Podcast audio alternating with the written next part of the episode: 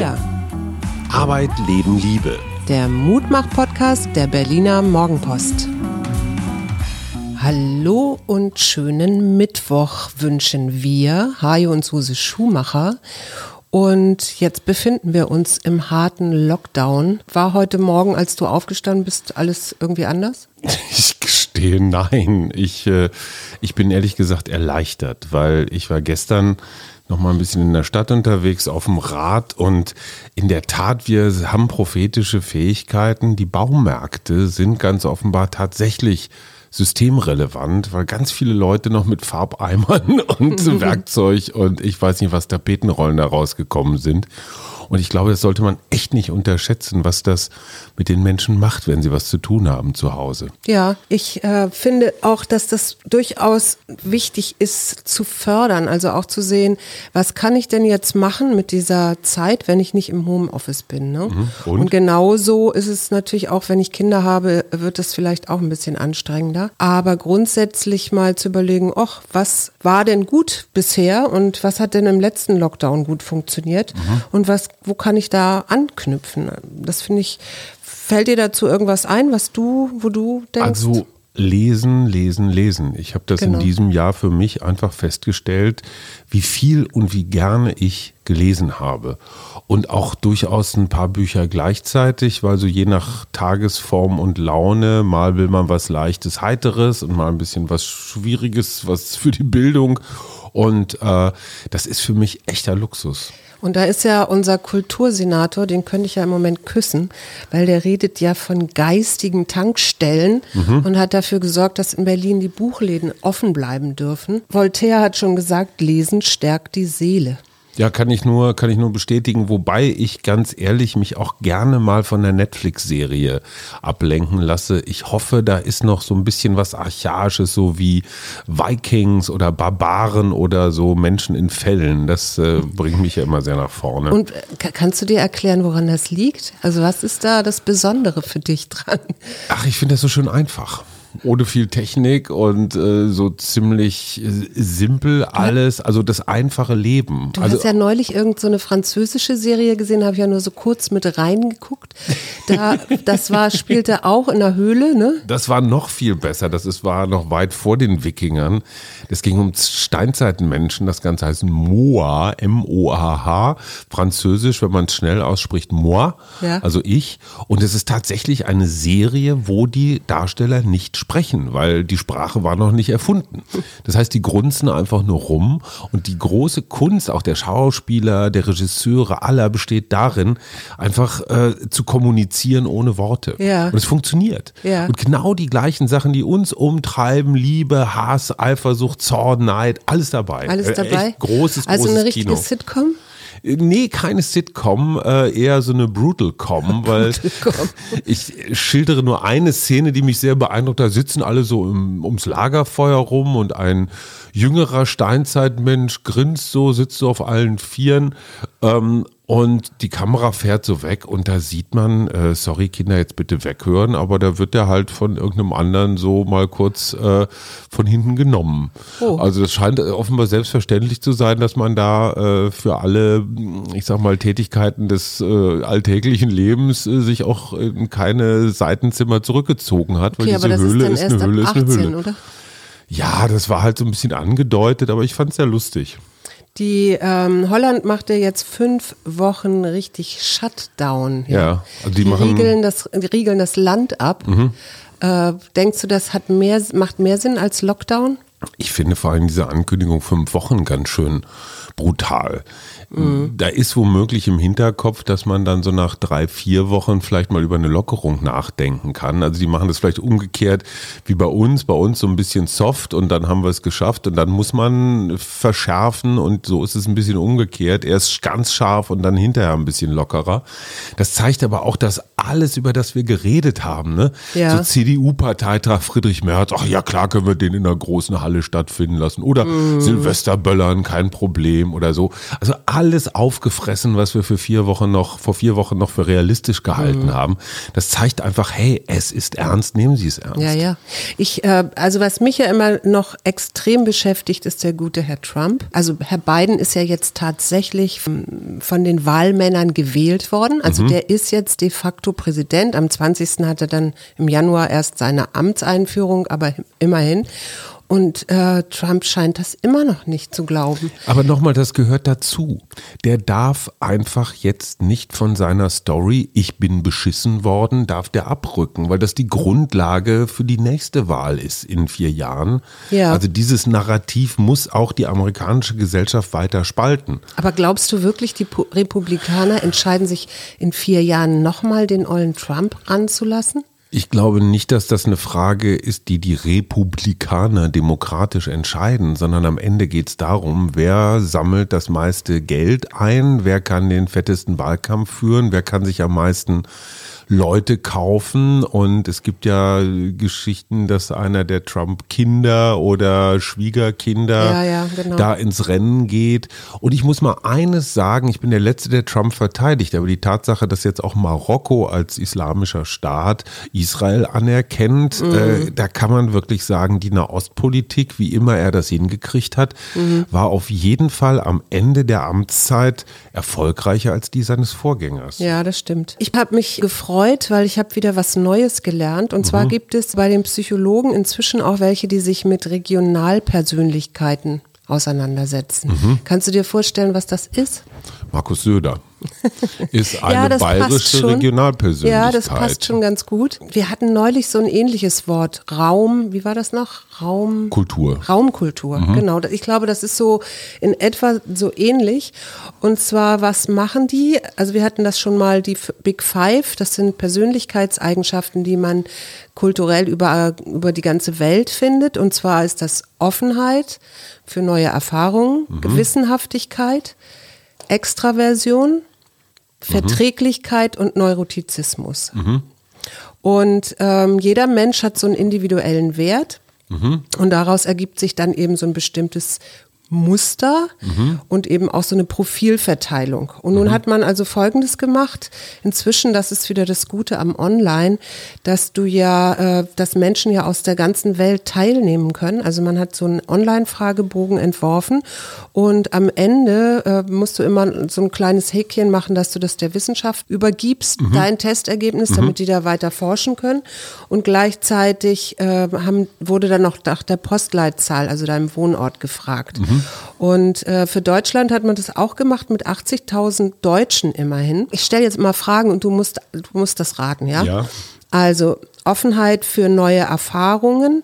Was meinst du? Kommt das äh, in welchen Regionen von Deutschland kommt das eher vor? Und das ist eher Stadt, Land? Hm, eher Stadt würde ich sagen mhm. und vielleicht eher West. Ja, also Stadt ist äh, auf jeden Fall richtig. Es ist also Hamburg, Berlin, Köln, mhm. München taucht da auf. Also das sind ähm, viele Menschen, die eben auch interessiert sind an mhm. Neuem. Jetzt die nächste Frage. Würdest du denken, dass die Ostdeutschen oder eher die Westdeutschen gewissenhafter sind? Eher die Ostdeutschen, würde ja. ich sagen. Super. Super. Ich weiß nicht warum. Also das Interessante ist, es ist ja auch ein Stereotypentest. Ne? Ich werde ja auch mit meinen eigenen Vorurteilen konfrontiert. Also Fleiß und Ordnung äh, ja. fällt unter Gewissenhaftigkeit. Ne? Aber es gibt auch Teile in Süddeutschland, zum Beispiel die Schwaben. Ne? Mhm, Schaffe, Schaffe, Häusle bauen. Dann haben wir so ein Band der Lockerheit. Das musst du jetzt nicht raten, weil ich weiß nicht, ob du das raten könntest. Das ist eher so von Niederbayern über Franken bis Südwesten Niedersachsen. Mhm. Also wo Menschen wohnen, die sagen, ach, ist doch alles nicht so schlimm, ist doch nicht so wild. Also eher so rheinländisch? So. Ja, geht so ein bisschen, wobei Niederbayern sind ja nun nicht unbedingt Rheinländer. Ach, Und Geografie was? mit Suse. Heute, Niederbayern sind nicht Rheinländer. Und was würdest du sagen, sind eher Westdeutsche oder eher Ostdeutsche introvertiert? Oh, also das würde ich wirklich relativ gleich verteilt sehen. Ja, da sagen die Psychologen eher Ostdeutschland, sentiert, okay. also eher ja in sich gekehrt. Mhm. Und die, an den Küsten kann man das auch beobachten. Mhm. Und vielleicht ist dieser Spruch von den unterkühlten Norddeutschen deswegen auch gar nicht so verkehrt. Mhm. Das Interessante ist, wir haben gerade über so archaische Sachen, über Wikinger und so Kram geredet. Ja. Alle diese Grenzen, die wir mal irgendwann gezogen haben oder die Bundesländer, die wir gebaut haben, Nordrhein-Westfalen zum Beispiel oder Sachsen-Anhalt, das sind natürlich totale Konstrukte. Also in Wirklichkeit sind diese Regionen ja viele tausend Jahre alt zum Teil. Ja. Und da haben sich natürlich diese Raumkulturen entwickelt und Klar. alles das, was wir jetzt an Staatensystemen darüber gebaut haben, kam ja viel, viel, viel später. Ja, und ich glaube, die Macht dieser, ja, dieser Stämme, die es tatsächlich noch gibt, die Franken, die Sachsen, die Westfalen oder sowas. Mhm. das muss man sich vorstellen, Das das ist sind- unfassbar waren- tiefsitzend, ja. Genau, das waren früher ja richtig so kleine Staaten, ne? Die hatten Ja, ja. ihr eigenes Geld und solche Dinge, ne? Dann haben wir noch ja die Verträglichkeit, ne? Mhm. Also wer ist besonders freundlich? Wer, was würdest du da denken? Das ist jetzt ein bisschen. Also ich würde das mit regionaler. dem Band der Lockerheit womöglich so ein bisschen parallel sehen, dass die Menschen, die da so ein bisschen, ach komm, wollen wir mal fünf lein- sein lassen, dass die vielleicht auch ein bisschen zugewandter sind. Jein, also da sagen die Psychologen, in Baden und in Oberbayern sitzen die freundlichsten Menschen. Echt wahr? Mhm. Und ruppiger geht's dann wieder, und rauer geht's dann wieder an den Küstenregionen zu, aber eben auch in Niederbayern, in Franken, im Ruhrgebiet und in Teilen von Hessen. Ja, wobei, ich weiß nicht, es gibt auch so eine Ruppigkeit, die einfach nur getarnte Freundlichkeit ist. Also der Klassiker, alle, die neu nach Berlin kommen, sagen ja, hier herrscht aber auch ein ganz schön rauer Umgangston. Ja. Wenn man das einmal kapiert hat, dass das eine Art ist, seine Liebe zu zeigen. Ja, wollte ich sagen, das kommt von Na, du alter Herzen. Kacknacken. Ja, Ja, das, genau. das ist total nett gemeint, auch wenn es total brutal klingt. Also insofern ist was ist echte Ruppigkeit und was ist einfach nur so eine, naja, so eine Showruppigkeit. Also ich habe So. auch noch was. Nee, ich bin noch nicht so, fertig. Es gibt ja noch Neurotizismus. Ja. Und da gibt es sowas wie den Weißwurst-Äquator. Echt? Also die Linien zwischen München und Köln. Und wo sind die Wer, neurotischeren? genau, wer ist reizbarer? Was denkst du? Äh, die Süddeutschen? Nee, genau andersrum. In äh, Süddeutschland ist man weniger reizbar und weniger stressanfällig und weniger unzufrieden. Ach komm. Also es sind so die gemütlichen Süddeutschen. Ach ja? Und äh, ja, nördlich davon wird's dann auch wieder rauer. Aber es gibt so, und da bin ich, war ich dann ganz glücklich, es gibt so rund um Hamburg Mhm. und im südwestlichen Berlin auch so eine emotionale Stabilität. Ah ja. Und jetzt komme ich, und deswegen habe ich davon überhaupt angefangen, weil wir eben bei Herrn Trump waren. Die haben sich auch angeguckt, die Wahlparolen zum Brexit oder auch zur Wahl von Trump 2016 und haben dann gesehen, äh, besonders in Regionen, wo diese Neurotizismuswerte sehr hoch sind, weil diese Kampagnen gezielt auf Ängste auch gegangen sind, da waren die Wähler für Trump und eben auch die, die den Brexit wollten. Okay, so jetzt komme ich. Ich habe nämlich was erfunden. Ich hatte neulich vorm Einschlafen eine Idee. Ich habe mir gedacht, ich muss eine Formel bauen. Wenn ich jetzt schon keine Impfstoffe entwickeln kann, dann zumindest was anderes. Weil, wenn wir im ersten Lockdown was gelernt haben, dann, dass die klassischen Rollenvorstellungen, insbesondere was Mann-Frau angeht, wieder sehr ja, aktiviert werden. Ja? Ja. Es waren die Frauen, die wieder die Mehrfachbelastung, Kinder, Kochen, Arbeit, alles Mögliche hatten und die Jungs, die da sich so ein bisschen, Ich ja, muss arbeiten und wenn auch im Homeoffice. Genau, also sich da ein bisschen vornehm zurückgehalten haben. Und ich habe jetzt die Zürich-Formel entwickelt. Die Zürich-Formel besteht aus den ja, sechs Anfangs- oder den sechs Buchstaben. Und das Z steht für Zusammenhalten. Das heißt, wenn wir alle so einen Geist haben, dass egal was wir tun, wir zuerst mal uns selbst, unsere Nächsten und die ganze Welt zusammenhalten wollen, wenn das so ein Oberton ist, dann ist schon mal viel gewonnen. Das Ü in Zürich steht für übernehmen oder auch übernehmen lassen. Das heißt, wenn ich sehe, du hast ganz viel um die Ohren, dann musst du mich jetzt nicht lange bitten oder fragen, sondern ich sehe das praktisch proaktiv und nehme dir was ab. Ich übernehme Aufgaben. Da bist aber du aber schon wieder im Bewusstsein, ne? aber Weil- andersrum auch, ich lasse mir auch was abnehmen und nicht dieser, ach, ich schaffe das schon alleine, ne? dieses Drama. Ja, ja, Ding. ja, aber das heißt ja auch gut kommunizieren und zu sagen, hey Schatz, ich kann gerade nicht mehr, ich brauche jetzt mal hier Hilfe oder kannst Ja, du mir was abnehmen? ich find's ja noch- Also delegieren, oder? Ja, aber ich fände es ja noch besser, wenn das gar nicht mehr nötig wäre. Mhm. Weil wenn man zusammenlebt und sich jeden Tag sieht, dann merkt man doch irgendwo, wo es der Punkt ist. Ja. Das dritte ist das R. Zür. Ja, und das steht für ruhen und ruhen lassen. Mhm. Also, dass ich auch in der kleinsten Bude mir selbst oder meinem Partner, meinen Kindern, wem auch immer, Ruhemomente, Ruheinseln verschaffe. Und Ja. wenn das nur ein Kissen irgendwo in der Ecke ist, ja. Aber ich glaube, Ruhemomente sind extrem wichtig außerhalb des Schlafes. I steht für inspirieren und inspirieren lassen. Und inspirieren meint jetzt nicht acht Stunden lang vor der Playstation zu sitzen. Nee, aber lesen, oder? Zum Beispiel lesen oder sich was anschauen, über irgendwas diskutieren. Mir fallen da immer diese TED-Talks ein. Die gibt's auf YouTube. Tausende davon. Das ist so eine. Das so ist eine wahnsinnig inspirierend, weil Menschen das so gut auf den Punkt bringen können. Ne? Genau, es Dinge. gibt so eine, so eine Regel, das sind 20, die Leute haben 20 Minuten und ein paar PowerPoint-Folien und sie müssen frei vortragen. Ja. Ja, das heißt, da stehen Wissenschaftler, da stehen Geisteswissenschaftler, da steht auch mal ein buddhistischer Mönch oder sowas und die erzählen einfach Geschichten, ja, die ihnen wichtig sind. Es geht um Erkenntnis, es geht um Sympathie, um Nähe, um menschliches Miteinander. Es gibt doch eine ganz bekannte TED-Talkerin, ich glaube, die ist Physikerin oder sowas. Hat so einen ganz interessanten Namen, jetzt komme ich natürlich nicht drauf. Michelle Obama. Nee, nee, nee, nee, es ist eine Deutsche und ich ähm, habe die neulich gesehen, den Namen liefere ich nach und fand die unglaublich, weil die das so hingekriegt hat, dass das Publikum wirklich mm, voll mitgegangen ist und sie aber an, andererseits, glaube ich, so Wissenschaft erklärt hat. Genau, so. und das ist das Schöne an diesen TED Talks. Es bringt Erkenntnisse und Unterhaltung. Mhm. Ja, also die Leute gehen wirklich mit. Es ist keine Sekunde lang langweilig. Und ich finde es toll, wenn man sich das mit Kindern gemeinsam anguckt und sich dann einfach nur mal austauscht darüber. So, wir sind beim C. Ja. Das C in Zürich, der vorletzte Buchstabe, steht für Chaos. Weil es werden Dinge anders sein, als wir es gewohnt sind. Und dieses Chaos zuzulassen und vielleicht sogar zu umarmen. Das heißt nicht, alles geht drunter und drüber und die Bude ist total verranzt, sondern es ist eher die Abwesenheit von Gewohnheiten. Auch das ist im Erwartungen Prinzip ja doch loslassen. umgehen mit Unsicherheit, Ganz oder? genau, ganz genau. Chaos umarmen. Ne? Wie gesagt, jetzt nicht Verwahrlosung, sondern einfach, wenn irgendwas nicht so läuft wie geplant. Und das Letzte, was ich auch ganz schön finde, ist heilen. Wenn ich also für das Haar, äh, wenn ich mir vornehme, was immer ich tue, das ist so ein bisschen wie dieses Zusammenhalten, Ja. aber dass jeder Satz, den ich sage, nicht kaputt machen soll, sondern er soll heile machen, dann ist auch viel gewonnen. Das ist die revolutionäre Weltneuheit, die Zürich-Formel, Copyright bei mir. Aber Wenn jemandem du was mal- anderes einfällt dazu, auch gut. Aber kannst du mal sagen, weil ich meine, hast du eine, auch eine Assoziation zu Zürich oder so? Also ich, ich wäre jetzt gar nicht, also wenn ich jetzt nur die Stadt hätte, würde ich sagen, hm, Nee, das, es geht nur um, damit man sich das merken kann. Ja. Und ich hatte so bestimmte Punkte aufgeschrieben, zum Beispiel dieses Übernehmen oder auch Inspirieren oder Chaos.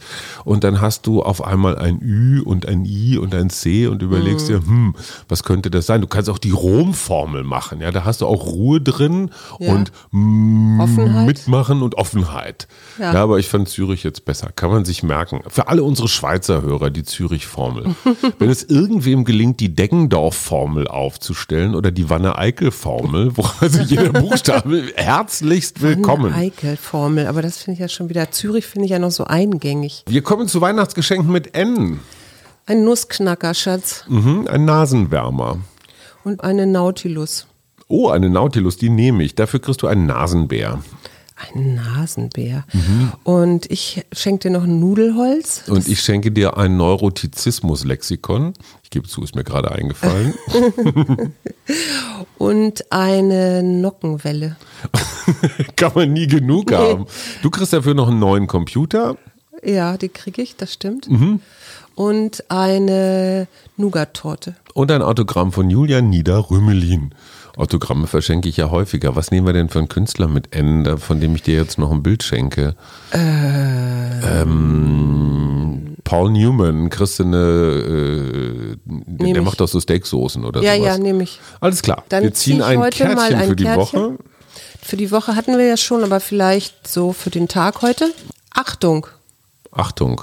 Achtung, Achtung, hier spricht die Polizei. Ich glaube, das ist mehr Achtung im Sinne von Respekt. Ja. Ist das Respekt? Achtung vor? Ja, Klingt mir Wertschätzung. so ein bisschen altmodisch. Achtung, aber was sagt das Buch? Das Buch sagt, höre genau hin und handle dir und anderen gegenüber mit Anerkennung und Achtung. Jeder Mensch und alles Leben ist von Bedeutung. Würdige, ehre und mehre das Beste. Na dann, ist doch eine schöne Lockdown-Formel, oder? Das ist die WAM-Formel. Würden. und tschüss, bis morgen.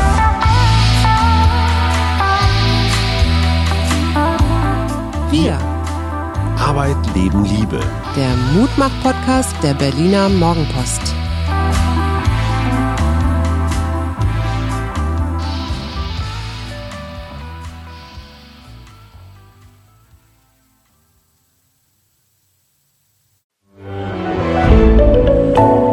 Podcast von Funke.